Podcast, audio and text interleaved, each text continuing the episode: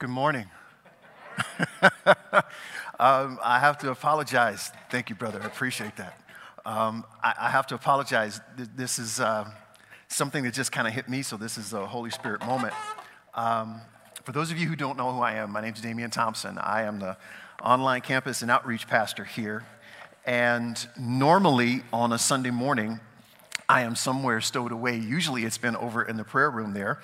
And I'm engaged with our, our online family. And, uh, and I'm usually just with them. And, um, and I have to be in a space that's away from in here because everything's happening all at the same time. And we're not totally synced together. And so we're off a little bit. And I get messed up if I try to be in here and try to be with them. So I need to be with them. And so this is the first time I've had an opportunity to be in here with you and worship at the same time. And uh, if you hear me sniffing a little bit, it's because it just, to hear you guys sing. Whoo, man, oh my gosh.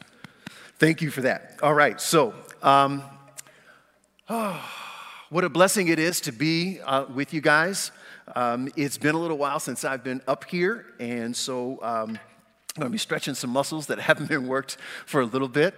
Um, for the last six weeks, we have been walking through this Not Alone series, and um, we've been blessed by some very rich teaching that has occurred over the last Uh, six weeks. So with week seven here, we're going to be wrapping everything up. And um, I'm blessed to get to do that. And I want to thank Pastor Scott for trusting me with this space. Uh, no pressure that he's sitting right here as I'm doing this. So, uh, so brother, I hope I make you proud today. Um, also, just, boy, how surreal it is to have Pastor Ken, uh, Big Daddy back there in the back here on this day. This is good gracious. And just so you know, I've called him Big Everything. I've Big Cheese, Big Daddy, Big Dog, Big Toe, it's all been big. But today we are going to um, wrap up this series, um, kind of bringing everything full circle, I believe. Because as Sister Brittany had just shared, uh, we, we looked at what the key verse was.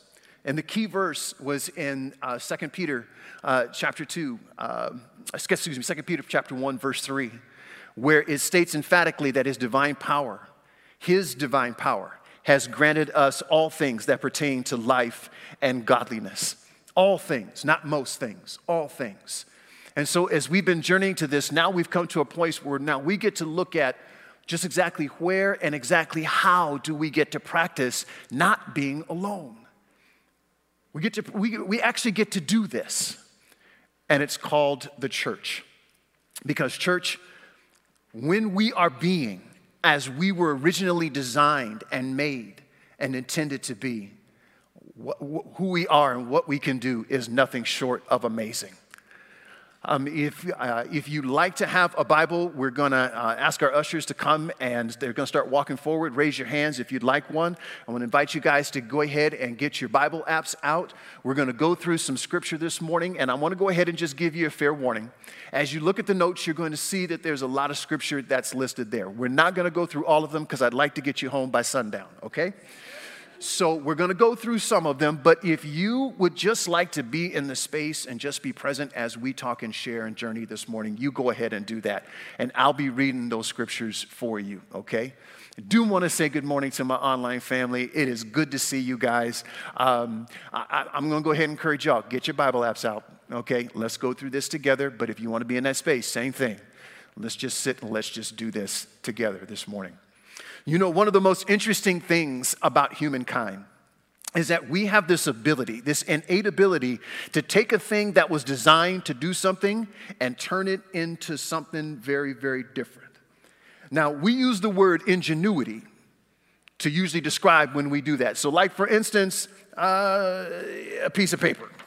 We all know what paper is. We all know what paper is supposed to do. But boy, it is amazing. You take this thing and fold it up six, seven, eight times, wedge it underneath the leg of a table, and all of a sudden it just became a table stabilizer right there. But that's not what paper was intended to do. I think about a straw. Now, I, I, I, you know, I know what a straw was meant to, what it was purposed to do. It's supposed to get liquid out of a container, through it, into my mouth so that I can get some refreshment. But you take the end of that straw and you flatten it out, and all of a sudden it just became a dental hygiene tool. So I'm not alone in that. All right, okay. But that's not what a straw was intended to do.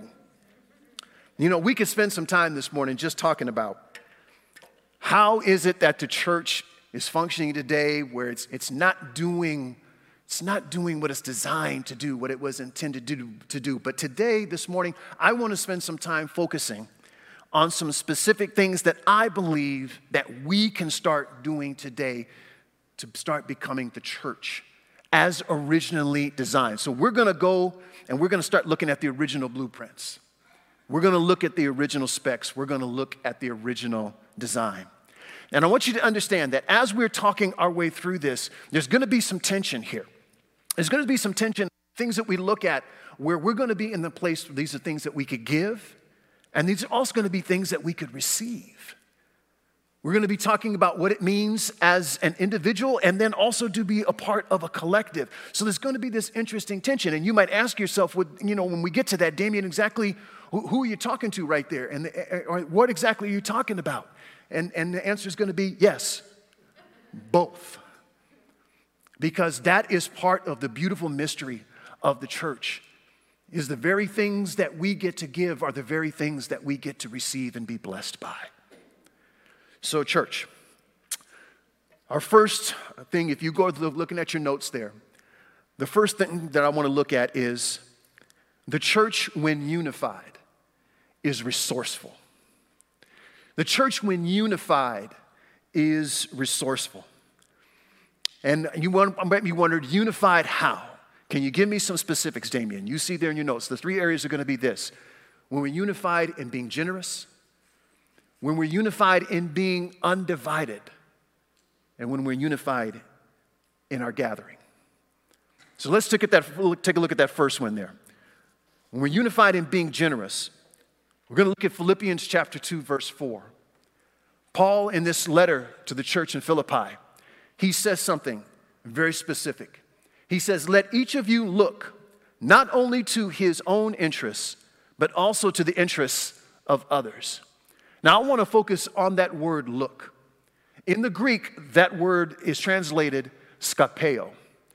And skapeo translated into English for us means this. It means to look at, to inspect, to consider. And I like this last one, examine. Now, examine means something for me because I'm at an age now where when I go to see my doctor, it's not just a routine physical. You know, because I know, no, not everything is functioning right. I'm just a little too old for that. But but here's the deal. When I walk in there, I, I know what to expect. I know what's going to go down. He's going to make me get out of my clothes and get into a garment that is drafty. Is that is that fair to, to use that? Okay. He's going to make me sit on that examination table, and he's going to come in. He's going to have a cold stethoscope, and he's got questions he's got to ask. Okay, what's going on here? How are you feeling there? How does this feel when I do this? Turn, look this way, cough that way, do this. There's the things that he does. And he's not too concerned about my mental or my emotional makeup at that moment. He's not handing me tissues, and he's not giving me a hug because he's there to examine me. He wants to find out what's going on with my physical being because that's his job. What would happen if, as a church, we began to examine Examine each other's interests? Because that's what Paul said. He said, look not to just, you know, don't just examine your own interests, but examine the interests of others. Could you just imagine the tremendous opportunities we would have to be generous with that awareness? There's an amazing story that's in Acts chapter four. I'm not gonna not gonna go through it, but I just I encourage you, uh, verses thirty-four and thirty-five. You can just get to see what the church was doing there in its in its infancy. Read that when you get an opportunity. But I'm gonna skip ahead to another story in the book of Acts, and it's in chapter eleven. And let me just go ahead and just share the, the backdrop here. Uh, we're looking at the church in Antioch, and the church in Antioch is in disarray. Why? Because it's under persecution. And as a matter of fact, the first execution in the name of Jesus has occurred. Stephen has been stoned. And now the believers, the church, they're scattering. They're scattering because they're scared and they want to stay alive. And so it was around about this time that prophets from Jerusalem came down to Antioch. And beginning in verse twenty-seven in chapter eleven, I'm going to read this with you. It says, "Now in these days prophets came down from Jerusalem to Antioch. And one of them named Agabus stood up and foretold by the Spirit that there would be a great famine over all the world. And this took place in the days of Claudius. So the disciples determined, everyone according to his ability, to send relief to the brothers living in Judea. And they did so, sending it to the elders by the hand of Barnabas and Saul." Notice that the disciples did not say, we're going to go ahead and handpick those who were going to give. They didn't say, we're going to hold a lottery, and for those of you who are selected, you're going to be the ones who give. No, they said everyone, according to their ability, was going to give. And something tells me, I don't have anything in Scripture to affirm this, so this is just my heart speaking here. Something tells me that the believers in Judea were blessed by what they received. And you know, as I read that, I find myself reflecting back to two years ago. Something that happened at a place, I believe the address is fifty-seven hundred twenty-third Drive West in Everett, Washington. If you're not familiar with that address, that's here. This place called North Shore Christian Church. We found out about an opportunity to bless. There was a community that was about to be created. Um, there was a facility that was being built. It was called Claire's Place. And we found out that we were going to be, that our that our city was going to be gathering up the sixty-five most vulnerable people on the street who did not have places to live and give them not a shelter, okay, not temporary housing, but permanent housing. And while the building was being built, the organizers of this recognized, okay, we're building housing, but this isn't feeling like a home. Who knows how to help that happen? And they turned to the faith communities. And they turned to different churches, and I can tell you, North Shore, uh, the Holy Spirit gave us a vehicle called five dollar Sunday, and the goal was real simple. Everybody give five dollars, and let's just see what the Lord does with it. Well, the Lord was the Lord, and we were able to give over thirty-six thousand dollars. And through that, we were able to furnish over seventy percent of the units at Claire's Place so that when those folks walked into their apartment for the first time, they didn't walk into a bare place. They walked into something that felt like a home, and there was blessing. That is what the church, when generous, can do some amazing things. And church, as you hear this and you're wondering, how can I get involved in something like that? Hey, can I just go ahead and just share this with you? If you missed it, Pastor Scott shared it earlier. We're going to be doing this thing this summer called Check It Out Days. And we're going to be looking at two of the ministries uh, that we work with. One is Pregnancy Resource Center. The other one is the Lord's Little Cooker. And if you want to find out uh, how you can be generous in those spaces with your time, with your energy, perhaps with your funding, sign up for these. It gives you an opportunity to go and just take a tour and learn what's happening in those ministries and how you could possibly partner with them, okay? You'll find information about this on our website, or just check, pull up the app. The information is going to be right there, church. We can still do this. We can still bring the goods. Another way, church, that our, that our unification makes us resourceful is when we are undivided. Now, you probably hear that and you go, well, no duh. But in today's time, being undivided is not a given. It's just not. So Paul, as he was writing to the church in Philippi, in chapter one, verse twenty-seven, he says, "Let your manner of life be worthy of the gospel, so that whether I come and see you or am absent, I may hear of you that you are," and here it is, "standing firm in one spirit, with one mind, striving side by side for the faith of the gospel." I think about Jesus in his final moments before he is to go to the cross. And in John chapter seventeen, he is praying a prayer that all of us should be familiar with because of the blessing to understand his heart and his heart for his ministry, for even coming here. And Jesus to the Father says this, "Lord, Lord, please help them be one as you and I have been one." In other words, he's saying, Lord, help them be what they've seen you and I be. And that is one. And then the last area where our being unified is so resourceful is when we gather. It's when we do this, right here. We're doing it right now. Because when we gather, there's something different about who we are. There's something powerful about we. And I love it. I got to hear it just a few minutes, moments ago when I heard you raise your voices. Ooh, okay, I'm not going to do that again. I just got my sniffles down. All right. But in Acts chapter two, when the church is just launching off, what do they do? What's the first thing they do? They fellowship. They break bread. They pray together. They devote themselves to the apostles' teachings. They give to each other and take care of each other right off the bat. And that was just the start. But you know, there's, there's an interesting verse, and I've heard this verse for years. And I want us to take a look at this. So I'm going to invite you to turn to Hebrews chapter ten, okay?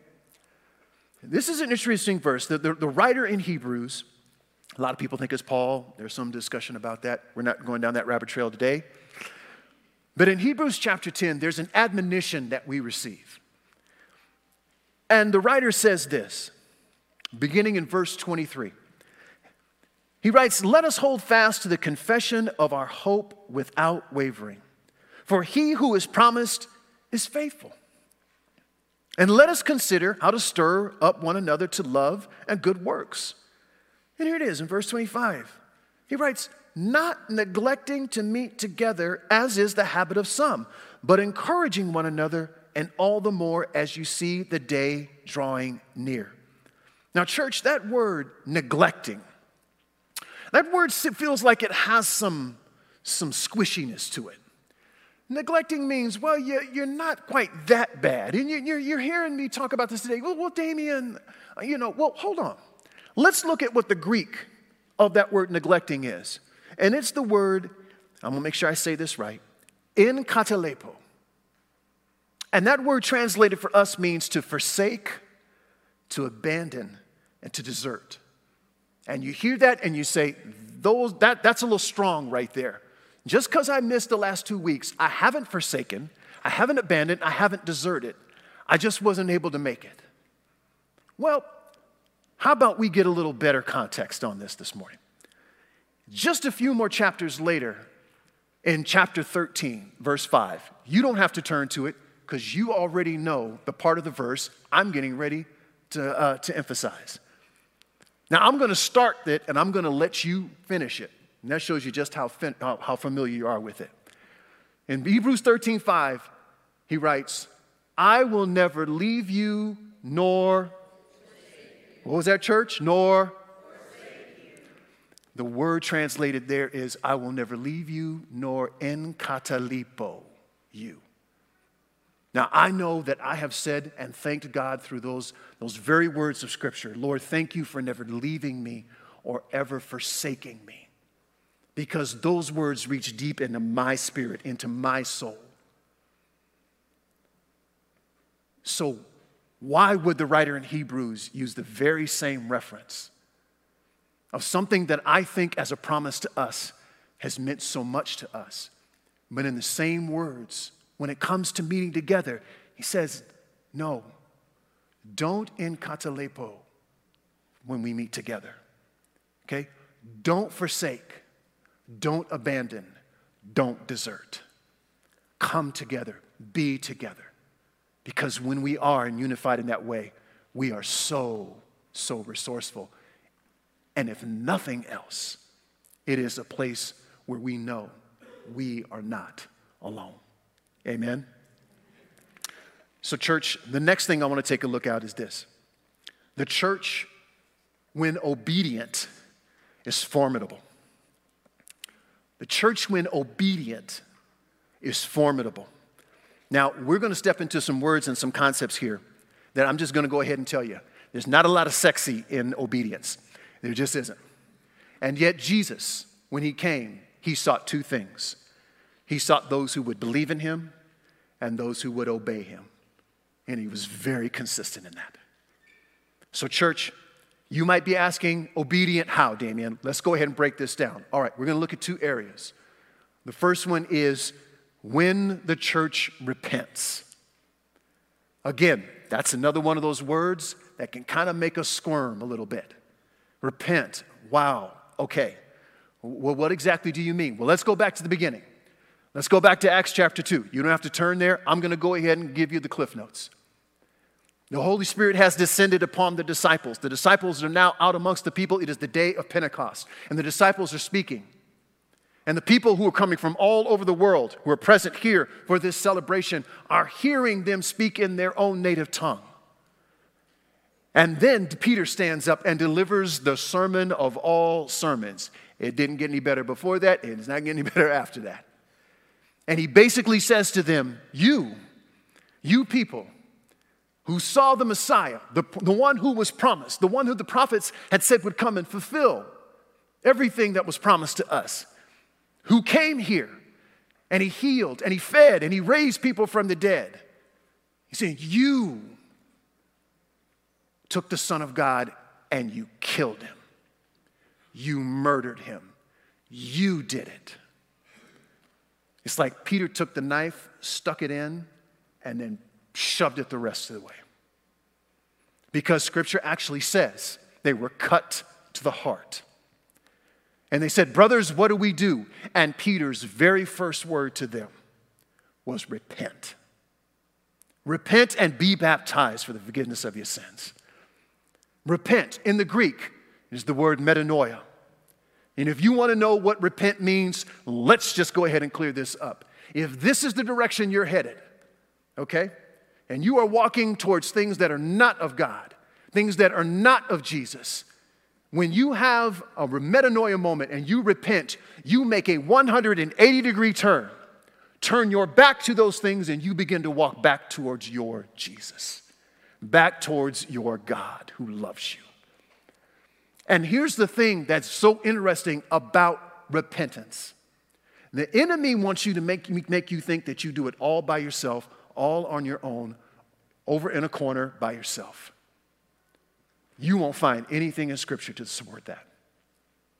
Repentance in its purest power is when we do it together. Because when you repent and you have a church that is there with you, now you have people who are going to walk with you, people who are going to love you, people who are going to encourage you, pray with you, pray for you, be there for you. That is where the power of repentance begins to happen for us as the church. And then the next one, ooh, gets a little tougher. And that is when we are obedient by submitting. When we submit. I know that even as I say that word, I don't have a lot of good feeling. There's not a lot of joy that I'm processing. I'm just being honest with you, church, when I'm called to submit. But Scripture is very clear that we are called to submit in three ways. Number one, we're called to submit to Jesus. In Romans chapter seven, in verse four, Paul, writing to the church of Rome, says this, likewise, my brothers, you also have died to the law through the body of Christ, so that you may belong to another, to him who has been raised from the dead, in order that we may bear the fruit for God. Church, if we no longer belong to ourselves, if through Christ's death we are no longer under the law, and that law is the law of Moses, the Ten Commandments, the Old Covenant, and he has done so that we would belong to him, then that means we're now called to submit to the one we belong to. It almost kind of makes sense, and I'm thankful for it. The second thing that we are called to submit to is to worldly authority. Ooh, here we go. So here's what I'm going to do. I'm not going to ad-lib.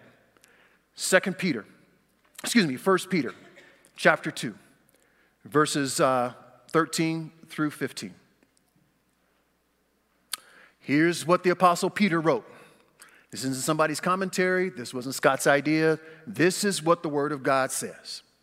It says, be subject for the Lord's sake to every human institution, whether it be to the emperor as supreme, or to governors as sent by him to punish those who do evil and to praise those who do good. Now, I'll be honest with you right there. That's enough right there to start some fights today. That's enough right there for people to roll up their sleeves and say, you want some of this? Let's do this right here. Oh, but we're not done. He continued to write, for this is the will of God, that by doing so, you should put to silence the ignorance of foolish people. We're not going to get into the conversation about foolish people because there's a lot of foolishness today. But for those of us who claim Jesus as Lord and have surrendered our lives to Him, what have we been commanded to do? And it is simple. To submit to those who are in authority above us. Because it is the will of God. Done. Here's the third one, though. And I think the third one is actually the toughest one. We are called to submit to each other. In Ephesians chapter five, verse twenty-one. This is what Paul writes. Let me give you the quick setting here. In this letter to the church in Ephesus, he's calling them to, write, to walk in love. But he doesn't just say, walk in love, go and be well. He gives them examples. Paul is just an amazing shepherd. He gives them examples. Here's what you need to do. Here's what you need to not do. And starting in verse eighteen, Paul says, and do not get drunk with wine, for that is debauchery, but be filled with the Spirit, addressing one another in psalms and hymns and spiritual songs, singing and making melody to the Lord with your heart, giving thanks always for everything to God the Father. In the name of our Lord Jesus Christ. And you could probably stop right there and say, amen, Lord. But there's a comma and one more verse. Submitting to one another out of reverence for Christ. What does that mean? It's pretty simple. If Jesus is Lord and you hold him in reverence, in the position that he deserves in your life, then that means you are going to submit to one another. Ooh, I hope that felt as uncomfortable for you, for me as it did for you. I, I, for me, for, for you as it did for me. That is not comfortable. That is not easy. Simple, but not easy. But when the church is obedient in this space, when we choose to repent, when we choose oh, to submit, we put a smile on the face of Jesus, I believe, because he looks down and he sees what is reflective of him, what is reflective of his life, and what he set as an example for you and me. The last area I want to talk about this morning has to do with this. The church in a posture of prayer is powerful. The church in a posture of prayer is powerful. Now, I'm not going to go ahead and just and, and, and read all of this out. Um, I'd encourage you, I have some scriptures there for your reference in Acts chapter four, in First Corinthians chapter one, excuse me, Second Corinthians chapter one. So read those when you have an opportunity. They're just examples of what happens when the church prays. The power of our prayer. And if you think back just a couple weeks ago, Pastor Scott walked us through our conversation, our conversations with our Father, and what those could look like and what those bold prayers could be. Well, church, for us, I want us to look at what some postures of prayer could be. Now, I specifically engage the posture of prayer and not praying because we always pray.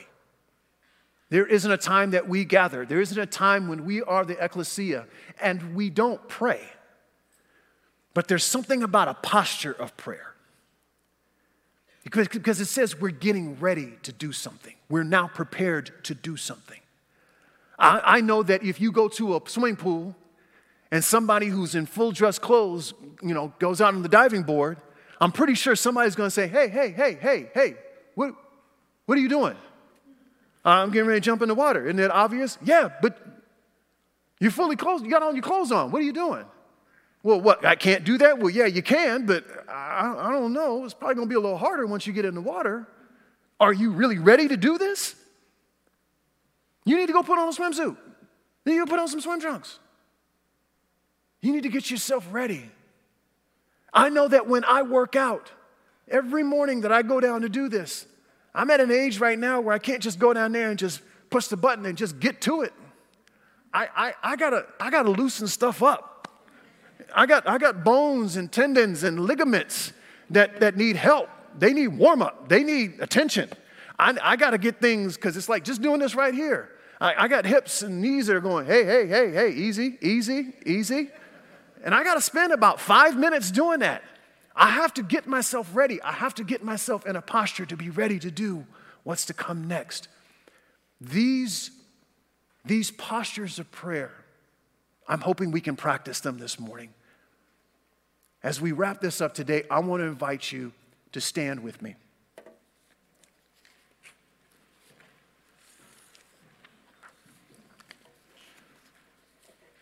On the screen, you're going to see what these postures are, and we're going to go through these uh, together. I don't know if did it, did it make it. Do we have those? Yes, we do. Okay, there we go. Good. A dear, dear sister of the faith, her name is Danielle Strickland. She is a powerful voice for the evangelical church today, and she has created a ministry through the Holy Spirit called Infinitum. If you want to visit it, you can go to infinitum dot com. And she has, with some others, a core group of people, have created this community. And it's a contemplative community. It's where they want to sit and they want to be with God. First for the purpose of just being in his presence, but then to understand what has he called them to do and then how to do it. But they do it in community. They don't do it alone. And one of the things that they practice are these daily postures of prayer. And she writes, one way of beginning your day is to use the hand postures that are going to be shown on our icons. You can hold your hands in these specific positions and postures to mirror your intention to live these vows out every day. And she invites us to use these prayers if you find them useful. So church, I'm going to invite you into this space with me. The first posture is surrender, and it's with our hands lifted today. And if you want to join with me, I don't know if you can read that or not. I don't know if the font's big enough. We're going to do this prayer together. I choose to hold up my hands as a symbol of surrender. My life is not about me. I surrender to your lordship. I surrender my preferences, prejudices, and position to you. My fears, finances, friends, and family to you. The second position, church, is where we open our hands. And this is a position of generosity with our hands out. I choose to hold out my hands as symbol of generosity. What I have is not mine. I am only a steward of all that you have given me. I want to mirror the way that you open your hand to us and lavished us love in life upon us. I want to live an open-handed life in a closed-fist culture. And then the last posture is we turn our hands sideways and extend our hands forward in mission. I choose to hold my hands forward as a symbol of mission. I want to live for something greater than me. I want to embrace your kingdom mission. I want to embrace and welcome your mission to the lost, last, least, and lonely, the poor, powerless, privileged, and persecuted.